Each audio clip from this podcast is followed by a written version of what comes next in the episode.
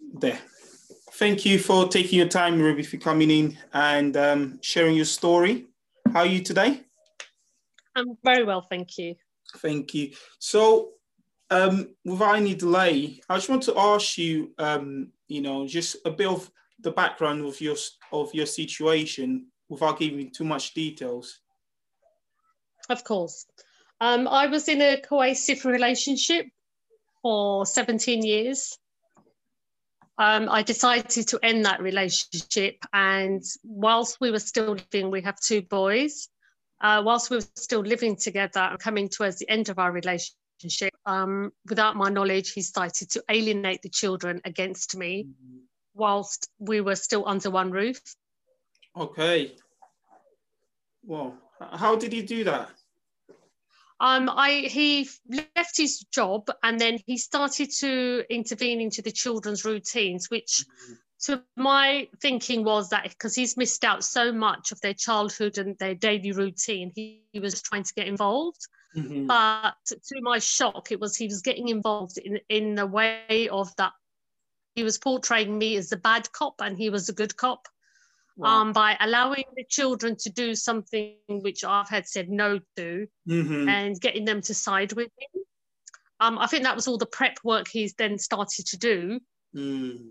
to get them on his side. And then they, I realised that the children would not, as um, as they normally would, follow my instructions or routine. They started to kind of show a different behaviour towards me, and I realised that they they, they didn't um, uh, set me as an authority mm. to tell them to do something or beforehand if i said no you can't do that they wouldn't do it so i saw uh, kind of a change in their behavior mm-hmm. um, and that was what kind of um, made me think at that point i still did not know word, the word parental alienation mm-hmm. i had to mm-hmm. educate myself um, afterwards mm-hmm.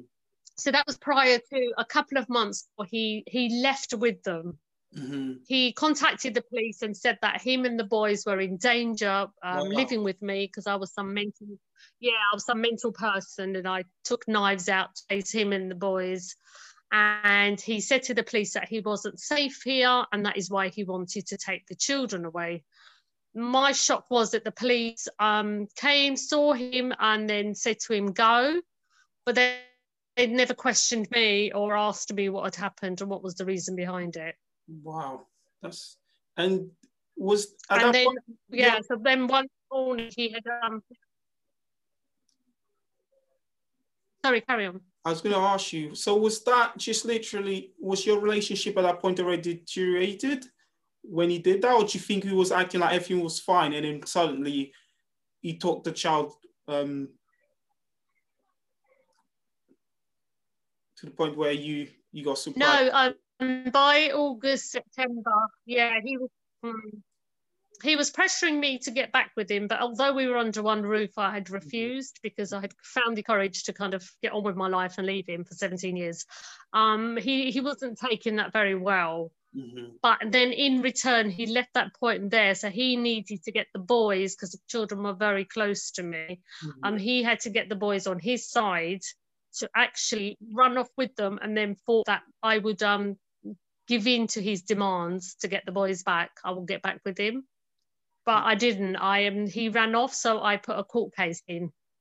I put a court case in, and then straight away I um put the prohibited steps order in place because there was a fear of the children were a flight risk, and he was going to fly out the country because he comes from another country. Mm-hmm.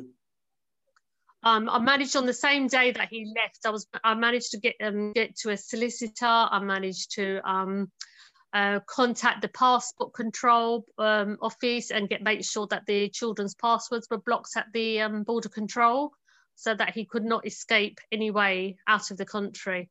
He's, he was just running up and down the country because then it became um, it was four years on the 12th of December when this incident happened. Um, then he was called back into court. He'd moved out of London, and the judge ordered him to return the children back to the original school. So the children hadn't gone to school for six weeks because he was on the run with them. um, then the judge ordered him back into London to put them back into the schools. And then the court proceedings started, very lengthy. Um, we were after a year later given um, shared custody, but he made sure that he would not make it work. Um, to this day, he's still not made it work. Mm-hmm. But parental alienation, actually, then for me to educate myself, I was um, I, I was more aware of what it was and how it happened, and then I could say, right, okay, he was doing it while he was still living here with me and the children. So to me, it was quite shocking that it wasn't he wasn't trying to spend time with them. He was kind of turning them against me. But he needed to do that in in return to take them with him. Yes. And he told them that it was all my fault that the marriage had ended. It was my fault that I was splitting the family up. So everything was basically my fault. And the children kind of really took that on board from him and started to blame me mm. um, for everything. Um, to this day, they're still alienated. Mm. Um, yeah, so with the with the court case, it was shared custody, but he wouldn't um, agree on that. He still would not accept it. All professionals have had a really good um, input from them. Every one of them did their reports and came back with the wording that the um, parental alienation was happening. It was ongoing and they were able to identify it and which was really good for me to actually see that it, it, it does exist and professionals do understand uh, when they see a case like that mm, that's true and how long did it take you to actually speak to your i mean to go f- to your first hearing from that um, it happened on the incident happened on the 12th of december um, i was able to get um, non-mol order, non-molestation order on uh, on about I think 27, 28, so not too long. And then it was Christmas. Mm-hmm. And then the end of January was our first hearing to start the proceedings. Okay. And did you, um, how did you feel at first going to your first hearing? Was you confident or?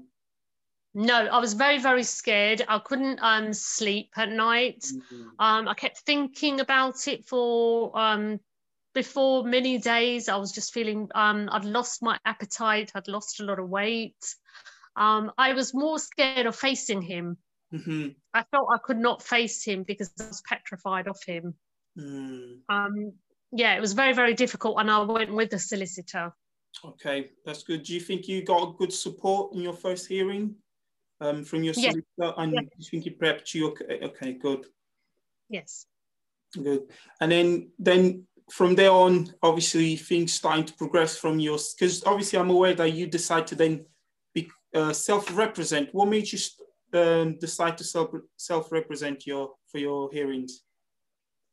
Um, firstly, I was getting into financial difficulty. Mm-hmm. Um, the court fees were so expensive. The lawyers were asking for a lot of money and even if they needed to do the documents uh, the the pressure of financial was really really difficult for me mm-hmm. um, my experience of then going to these hearings and watching what happens in court is the judge goes by the evidence mm-hmm. It's not about he said and what you know i said and he said it doesn't go like that it has to you have to actually show her the or him or her the evidence and that is what they go by so i kind of observed of their um, how it works and everything. And then I decided to uh, represent myself. And that by that time, I had got over the fear of going to court or mm. facing him. And I felt that um, by having that solicitor for that time, it was just. Um, and I also felt that I would have I would have said a lot more than my solicitor would say to the judge. Mm-hmm. And I think to be your own voice is the best thing than allowing someone else because they can easily miss it mm-hmm. or um, not get the whole um, what you would normally put uh, um, forward mm-hmm. that wasn't fully being put forward. But I mean, it was good that I had someone. It was like hide for the solicitor. It was like hiding behind them because I didn't have the confidence then. Mm-hmm. But as my confidence grew and I understood the court procedures, I decided to represent myself um, I did all my paper, all my statements myself. I prepared applications myself. I made notes before I went into court, and I would get um, the opportunity to start the when the proceedings would start. And I felt the judges were really like sympathetic towards me. Mm-hmm. And um, I felt they were very caring, they're very understanding of what the situation was. And it didn't take them long to figure out what was going on. Mm-hmm. at, at all. You know, it was quite simple. That's good. And how does it affected your mental health, especially um, you know going through the process? It was very difficult. I was some days I just could not face um, the world. It was like I wanted to be alone. I was a lot emotional. I was um, I'd stuff insomnia kicked in, uh, depression kicked in. So it, I was I was a, a, bit of a total mess, um, to be honest. Mm-hmm. And obviously I was missing the children, so I was crying a lot. Mm-hmm. Um, wasn't eating, became very weak. And then I had to do like a self talk to myself to say that if I let myself go downhill, how am I going to fight for my children? Because I need to represent myself as a whole mm-hmm. and my, pull myself to kind of together and um, fight for my children. Otherwise, if I sh- come across as a mess, they're not going to like um, support me in any way or see me mm-hmm. as a, a fit mother because he was trying to prove me that I was an unfit mother. Mm, yeah, I can imagine. And so it, between the two, the two stages where you've been represented and where you represented yourself, where do you think like your mental health, where was it more, would you feel um, more in control when someone was doing it for you? Like, or did you feel like more stressed? Or do we compare to both sides? Um, at the beginning, um, it was better that someone, because my mental health was in such a, I was more in a bad state from the beginning of all this procedure. Yes, no um, and then, and it was good that I had a lawyer that who was being my voice because I don't think I could have stand up in front of a judge and get any words out because I will burst out crying, and you know they haven't got that that much time to deal with that. Although they were quite sympathetic, so to have that voice at that time when my mental health was really bad mm-hmm. was a good thing but I had to get my mental health together and myself together mm-hmm. and then represent myself because I had to be my voice and I had to be strong enough to speak in court and get my point across. Mm-hmm. That's so good. That is so good. And what what do you think would be um, ideal for the family court to change in order for it to avoid this type of situations now that you've gone through it? the first thing I would like to see, I, I understand they are overwhelmed with cases like this. I think um, what they can change is the parent who's causing, once they prove that the parent is causing parental alienation, they should be given some kind of a, um, uh, what you call it? The they should be kind of, yeah, exactly. They should be held responsible yeah. because they can get away with it. If yeah. they don't, if they've gone back into court and you've said that you've not had contact because they've not bought, there's nothing that is really they the way they look at it is well every time I go in I'm going to get away with it.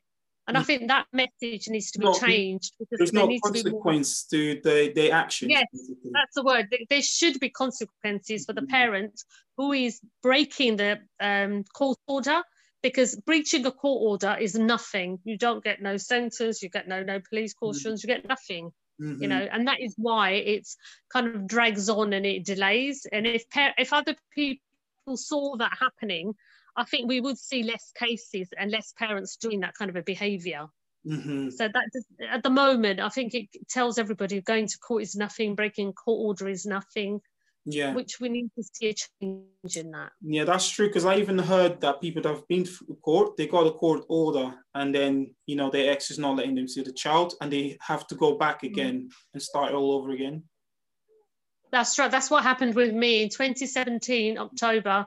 It was all finished share custody everything. And i had to go back the following september a whole year i gave him to try to cooperate you know, just to say put yourselves on the side just for the sake of the children. Because it, this is about two parents mm-hmm. having it against each other and dragging these ch- children between them. Mm-hmm. so i think it's very very unfair to put your child through that and and then also put the parent that you're targeting to go through that as well mm-hmm. and it is it's mentally um, torturing to go through to start the procedure again because you've not seen your child yeah. and your ex won't still allow you to see the child I mean, in, in my um, in my opinion, a father and a mother both matter in a child. A child is both parents. Yes. One is not above the other. Mm-hmm. And that's something that's very important that mothers need to know and fathers need to know that you, there's no one above the other. You're both equal. It took two to have a child. It takes two to raise a child. Yes, Yes, and we get statistics as all coming from, you know, many, many institutions that prove that, you know, children raised by a single parent are more likely to end up in certain situations that could be avoided if they have two parents. So, you know. Definitely, definitely. And I agree with that. Going through the the process, then, how did you feel like, without giving details, but how did you, when you started talking to your children about it and stuff, you, how how was it? How did you feel? Um, speaking to my children to this day, they still believe everything their father has told them. Mm. So um, it's very difficult for me to turn it around. Mm.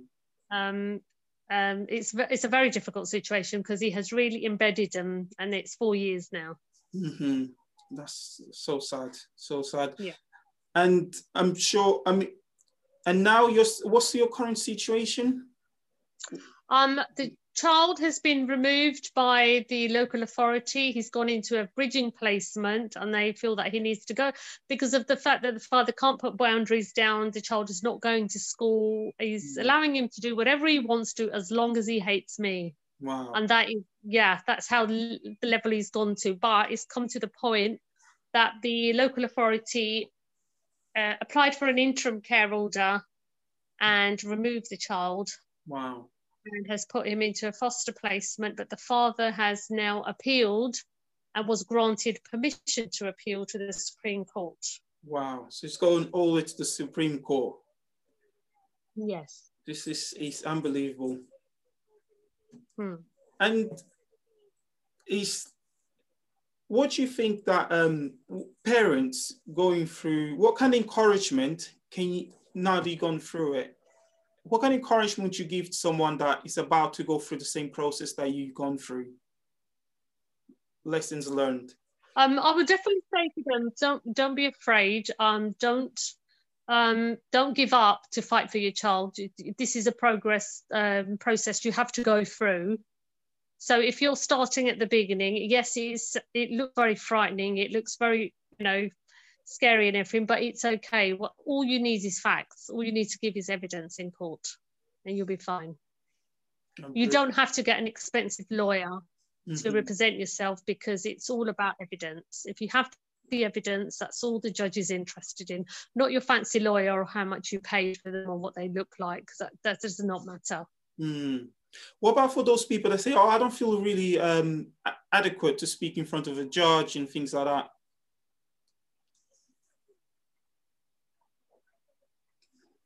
Um, it obviously you have to have the confidence to do that. Mm-hmm. You have to, and at the beginning, it's very difficult. Mm-hmm. Um, I, I do understand by looking at my own situation, but as a little bit of time, maybe you could start off with a lawyer, and as you go through the few of the procedures and hearings, your confidence will you will be able to get yourself together and be able to be the first time going into court is very daunting i'm not going to lie it's very very scary um, but actually, when you go there, the judges really do um, um, show sympathy and they are, are kind. They under, they understand. They're not. I see them shout at a lawyer, but they would not shout if you if you're representing yourself. Mm-hmm. They're very understanding in that sense. No, that's that's good. I hope that other people will be uh, willing to to to do it because I think that's going to make a big change to the how the process works if more people start representing themselves because the less money that lawyers are making i feel the more incentive the courts will start having the process a bit easier you know. And i was going to ask you so now that you've gone through it looking back to how much did you think you was aware that this problem was actually happening to to a lot of let's say to couples? Um, I had to go onto the social media. I've jo- I joined different groups um, of the parental alienation groups, and then there was more knowledge, and there was everything I was reading about other people, um, how much, how I was very shocked to see how badly Mm. It is around. It is. It's a very large amount of people that are going through it, which is very, very sad. That is something I did not know. Mm. And it's very, very sad that there's a lot of people going through this progress and there's a lot of people going through this pain. Mm-hmm.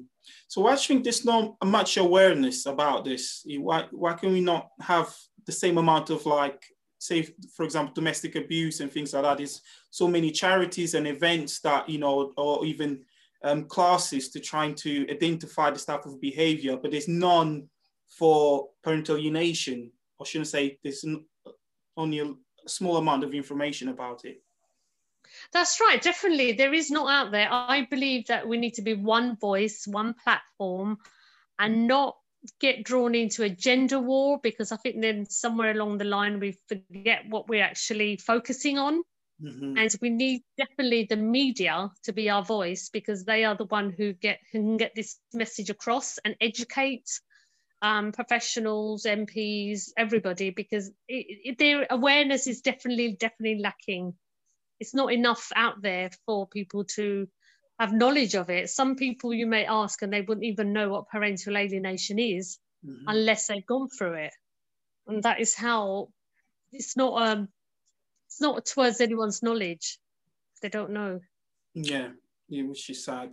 But hopefully, by people people like yourself taking your time to share your story, we can then spread the awareness to more people.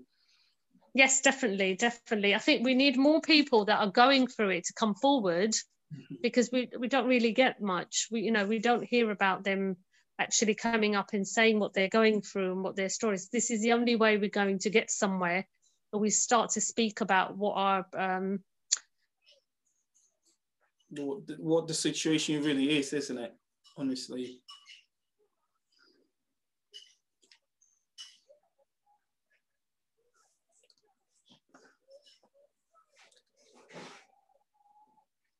Are you still there, Ruby?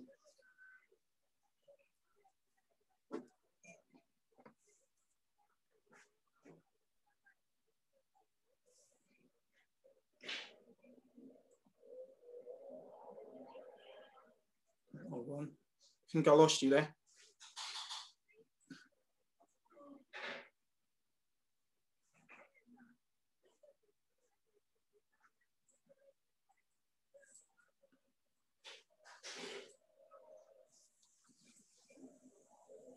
Mm.